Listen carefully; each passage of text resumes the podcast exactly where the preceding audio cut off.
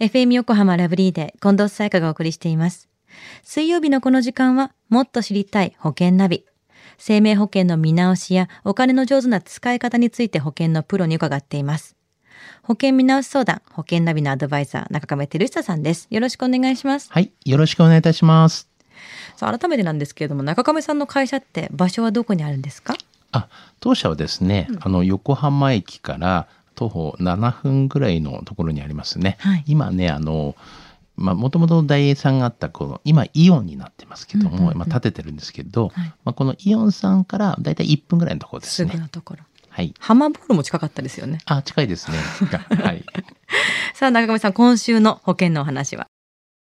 先週は優秀な保険営業担当の、見分け方についてお話をしましたが、その流れでですね、今週は、保険の、相談相手としてファイナンシャルプランナーの資格ってどこまで必要なのという、この話をしたいなというふうに思います。確かにファイナンシャルプランナーって持ってるとなんかすごそう、何でも知ってそうっていうふうに思いがちですけれども、どうなんですか？はい、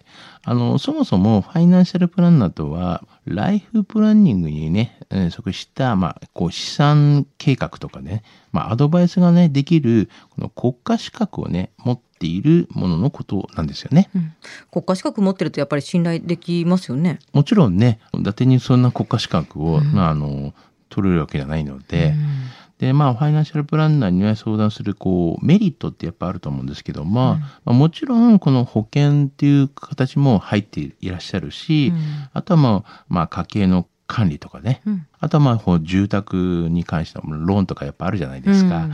長期にわたっての支払いとかもありますし、そういったお金に関する相談に幅広く対応してくれてるっていうのがありますよね。お客様が気づかないうちに損するようなことをできるだけ防いでくれるような、そういうアドバイスをしてくれますよね。安心だと思うんですけども、ファイナンシャルプランナーにじゃあ相談するにあたって何か気をつけた方がいいことってありますか？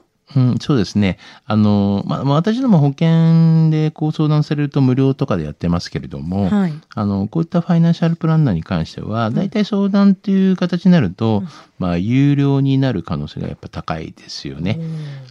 特に独立系の場合の会社とかであれば、有料で話されるっていうのが、普通ではないかなというふうには思ってますので、金額もそれぞれ違うと思いますので、その辺はお金がかかるんじゃないかなというところがありますよね。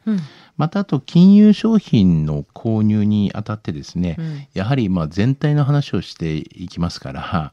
なのでやっぱり相談をする前に、やはり相談者がですね、何について相談したいのかと、そういったことをですね、しっかりと整理しておくことっていうのが結構大事ではないかなというふうに思いますけどね。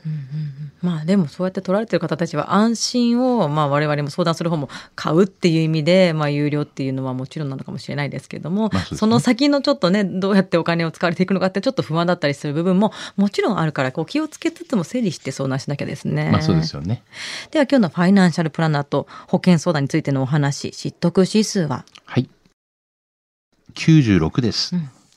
ァイナンシャルプランナーはですね、幅広い知識を習得して、お客様を導いているっていうのを、先ほどお話しさせていただいたんですけども、そのファイナンシャルプランナーの資格がある人とない人の違いって、お金のプロって思って良いのですかなど思われる方も結構いらっしゃるんではないかなというふうに思いますよね。やっぱ資格がちゃんとあった方がいいとは思うんですよね。いろんなことに対してアドバイスを求めているのか、それともこういった保険だけなのか、もしくは住宅だけなのか、そのお金の使い方なのかとか、それによって判断も変わってくるとは思うんですよね。先ほども言いましたけど、自分がどうしたいのかというような、しっかりと考え方をですね、決めて、ファイナンシャルプランナーをうまく使っていただければなというふうには思いますよね。さあ、今日の保険の話を聞いて興味を持った方、まずは中亀さんに相談してみてはいかがでしょうか。無料で保険見直しの相談に乗っていただけます。インターネットで中亀と検索してください。資料などのお問い合わせは FM 横浜ラジオショッピングのウェブサイトや電話番号 045-224-1230 045-224 1230までどうぞ。そして最後に保険ナビはポッドキャストでも聞くことができます。FM 横浜のポッドキャストポータルサイトをチェックしてみてください。もっと知りたい保険ナビ。